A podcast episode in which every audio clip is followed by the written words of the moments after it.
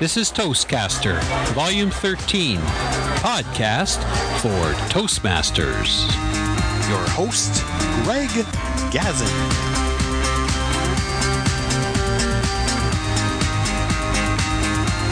This episode, Striving for the World Championship, Part 1. What's it really like to vie for that coveted title of World Champion in Public Speaking? I guess to become a world champion at anything would probably be quite a feat. Well, this year is no exception. Toastmasters International, as they do every year, had their international speech contest where 10 of the best speakers from around the world vie for that coveted title. This year, the international convention was held in August in Calgary, Alberta, Canada, part of District 42. And we're very pleased that Martin Presse from District 42 was representing Region 4 in the finals. Now, although Martin did not win, we have him here today. Martin's going to share his experience and what led up to that big day at the World Champion of Public Speaking. He's going to talk about some of the challenges and some of the hurdles that he had to overcome. And then in part two, he's going to talk about speech preparation and he's going to offer advice to both new Toastmasters and Toastmasters that have been around for, for a while. And as a special treat today, we have a guest host. Our host tonight will be Karen Tober. She is the Prairie Horizons newsletter editor for District 42 for 2008 and 2009.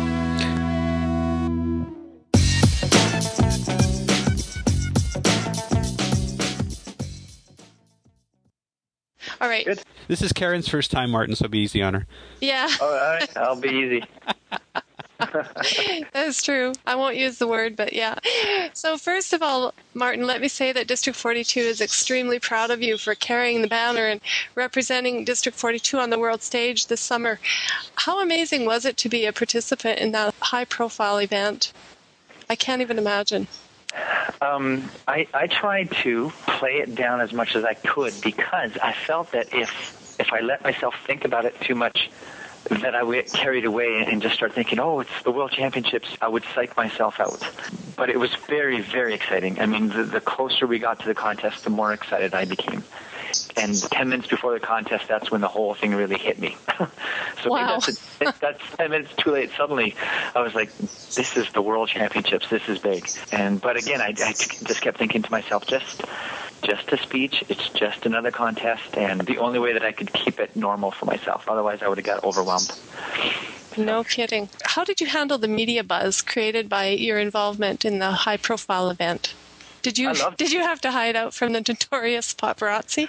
Uh, yes, oh, for sure. I was wearing mustaches. Um, I loved that. That was a lot of fun, and you know, it's that whole thing where everybody will be famous for 15 minutes, and, Yes, and I thought right. this, this is it. You know, this is something that uh, my kids someday will look back and, and, and will listen to when I'm 85 and laugh and, and have a good time with it. So, in my mind, I kept thinking, just enjoy this. You know, Darren LaCroix, the 2001 world champ, uh, sent me an email one day, and he said, just don't let it overwhelm you.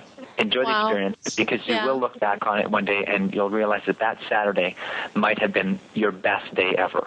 You know, and I thought, well, that's a great day, great way to look at it. Just really enjoy every minute of it, and that's with the whole the whole interview process with the CBC and the, and the radios and the TVs and the you know whatever the the newspapers. It again, it was part of that process just to enjoy every minute of it. And you were able to do that? You were Yes, able to absolutely. just sink it. No kidding. Well, that's very Yeah, cool. yeah. In our little bit of interaction in preparing for this interview, you mentioned that you rewrote your speech 72 hours before the contest. I think that takes incredible guts. Is that because you like to live on the edge, or was there some other reason for putting yourself through the paces this way? I think most speakers are a bit of an adrenaline junkie. Uh, and I'll be honest with you, I definitely am. I think that's why we put ourselves out there. We get a real high from that, from the risk that comes from putting yourself out there. And they're you're loved or you're hated. So, yeah, I, I really enjoy that. And, but what happened was 72 hours before- before the contest, I think maybe I panicked a little bit. Looked at my speech and just realized it wasn't going to win. And so I thought, I have a choice here. I can go for the gusto and write a new one. And I had a speech coach with me, and he believed that I had a better story to tell. And so the both of us got really excited and went for broke. Martin, would, would you recommend that to others? never, never, never, never. I'll tell you what, too, and I was talking with Darren about it, and, you know, he said other people have done this before. I'm not the first to crack and, and decide to go with something completely different. I don't think it's ever worked for anybody else. It didn't work for me, and I would not recommend it. It wasn't, it wasn't a good idea. But am I glad I did it? Absolutely, because it showed me that under the toughest of pressure, I can still go out there and do something with it. I was going to ask you at that moment, was there any moment that you felt that I'm not going to do this? Absolutely. About 20 minutes before, about 20 minutes before I went on, I saw Rowena, and I think she saw it in my eyes. So I was just about ready to, to cry, and just, I mean, I didn't even know my first three lines. I I could not remember my first three lines. Oh so my. I knew I was in trouble. I knew I was in trouble. And what was it that made you go on? Of course, Rowena went to the championships. I think that was in 2005. I think in Toronto, was it not? What was it that made you go on? it, the the challenge. The, I did not want to be the guy that quit. I didn't want to be the guy that everybody looked back on and say, "Oh, do you remember in 2008? You know that guy quit." I didn't want to be him. And and also my kids. You know, I've always told them when you try to when you begin something, you know, really really do your best to to finish it. And uh, it will be difficult, and sometimes it will it will not go your way, but you must always give the best of yourself. And I thought, what kind of my, lesson am I teaching them if I just if I walk away? And I knew that if I walked away, I would regret it. There you have it. Oh, funny story. About five minutes before I went on, I ran into J.A. Gamache, uh, five minutes before the contest started. And he has been there, I think, three times now. And he's from Quebec. So I'm from Quebec, so we have a little bit in common. And I told him my situation. I said, I, I don't even know the first three lines. Like, I am done. This is there. This is like a lamb to the wolves here. And so he said, you know what? Forget it. And a big, thick French accent. Forget it. Forget it. Don't remember the words. Don't remember nothing. Just go up there and tell the story. Just tell the story. You know. and I'm thinking, all right, you know what? And I did know the story. I just couldn't remember the words to it. And he said, be big, be very big, go left, go right, go up, go down, and talk to the back of the stage, talk to the back of the stage. so I thought, all right. And that right there told me, you know what, Martin, be big, talk to the back of the audience, and you'll be fine. And as best as I could, that's what I did. That's the inspiration because f- even as advice for newer Toastmasters, when they're getting up there and they feel that they just can't do it, here's someone that has been doing it for a long time. And so if Yeah. they feel a little like that, but then Yeah, they go absolutely. for it, and that's okay. If I can do if it, you can do it, they anybody can do it. I barely, I barely got out of club. There you go. But as a writer, I find that I'm lean on my words the way they're written as my crutch, and and I have a very poor memory because you know memory's the second thing to go. So it's very challenging. I can't even imagine just getting up there and telling the story, especially to an audience that size. Never mind at my club level. Yeah. By the time you get up there, you have spoken to so many audiences that I mean, you're you're nervous, but it's a good nervous. And if you just bring it back down to the very basics, do I know the English language? Yes. Can I enunciate? Yes. That's all that matters. Get up there and let loose. If you know the story, you can tell a story. And that's where a lot of speakers, I think, falter, is that they get stuck on the words. And Ed Tate has a great audio lesson on that. And he just calls it getting out of your head. Get out of your head. Tell the story. And the words will come. I think that I did that when I got to regional, as I finally realized how important that was. Just get out of your head. Stop thinking about it and give it. Because that is the best thing you can do for any audience is to tell them a story. And that's what they're there for, to tell them the best story, and the words will come. Tell me about your speech. I see here crazy ex lovers. Is that the way it's to be said, or I so regret not being able to be there? Oh, that's okay. The speech is called Crazy Ex Lovers, so EX. Oh, And, uh, ex lovers. Okay. Yeah. not not X thinking- as an X number of It's a position I don't know. I came up with that title about half an hour before the contest because I didn't I didn't have a title. I was still working on it. When I gave it to the contest judge, he's like, "Are you serious? This is what you want to go with?" I said, "Just write it down. We're going with it." See, sometimes you want to take an audience in one direction and then on a moment's notice, you turn on a dime and take them in another direction. And the title for me really does that. And I heard the audience response when they said, you know, Martin Presse had crazy ex-lovers. I could hear them chuckling going, and I thought, ah, I got a little bit of a laugh there. But then the speech is actually very serious. So I took them right off the bat in one direction, and then when I started talking, I went in another. And it's it's a beautiful story about my very best friend is my ex-girlfriend. And so crazy ex-lovers. There you have it if I had delivered the speech properly, uh, the way that it should have been delivered, it would have been even more impactful. But I wound up forgetting about a quarter of it. So. I noticed the disconnect with the with the title and the speech, but I thought there was some sort of a twist, which it, so it kept me wondering what you were going to say next. You know what? And that's that is an excellent lesson to learn as a speaker. Is you always want to keep the audience thinking, well, what's he going to say next? What's he going to say next? And I felt that the title would do that. If I had just said, "Have a heart," that was like the very first title that I thought of. Have a heart, and I'm thinking the audience is going to go, "Oh, all right." at that title. It really doesn't right. make you want to go, what, what's that about? What's he going to say now? And that, that's the essence of, of any good speech is where is he going now? What's he going to say next? That's true. So, what impact did you want to leave your audience with when you finished speaking? That is such a good question. At the end of any speech, you always want the audience to remember just a few key words so that when they're standing in the back of the room, they're going to say, uh, Martin's speech, what was it about? And I want them to right away go, have a heart. Your heart has got to be in the right place. If your heart's in the right place, you'll do the right thing. And that was the message behind that story. In my regional speech, it was all about the value and the power of words. And sometimes just saying a few words like, I believe in you you know that'll last for a lifetime. And i know that that had a nice impact.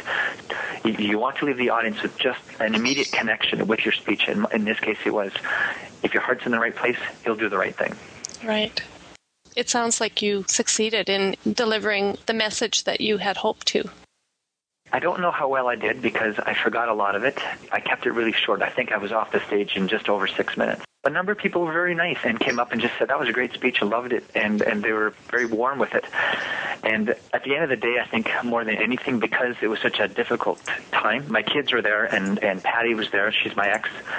And at the end of the day, I thought I, I need to tell her, I need to tell them that I'm the person I am today because they made sure that my heart was always in the right place. Patty and I have, have, you know, really connected since, and we've always been very close friends. Now we're the best of friends, and I think that that speech has really cemented our friendship. If at the end of the day that's all I got out of it, that's great. I guess so. It sounds like your speeches can impact your life too, not just in terms of what it can do for you in terms of your skills or in terms of your job or your career, but even in your personal life. That's that's obvious. Absolutely, absolutely. You know, when you deliver the right speech and the one that you're meant to give, it really does affect you. And I can see why a couple times while during the contest, these sort of had emotional hugs while I'm speaking, and that's when I know that I'm giving the right speeches because I believe it and I feel it, and it's it's having an impact on my life. So yes, absolutely. Were you close to, to tears in the delivery of that speech at any no, time? No, I didn't. I, I didn't because I was so much in my mind at the time. I, I was really just struggling to make sure, all right, here's the beginning, here's the middle. Oh, look, the green light just went off. I can now get off without being disqualified.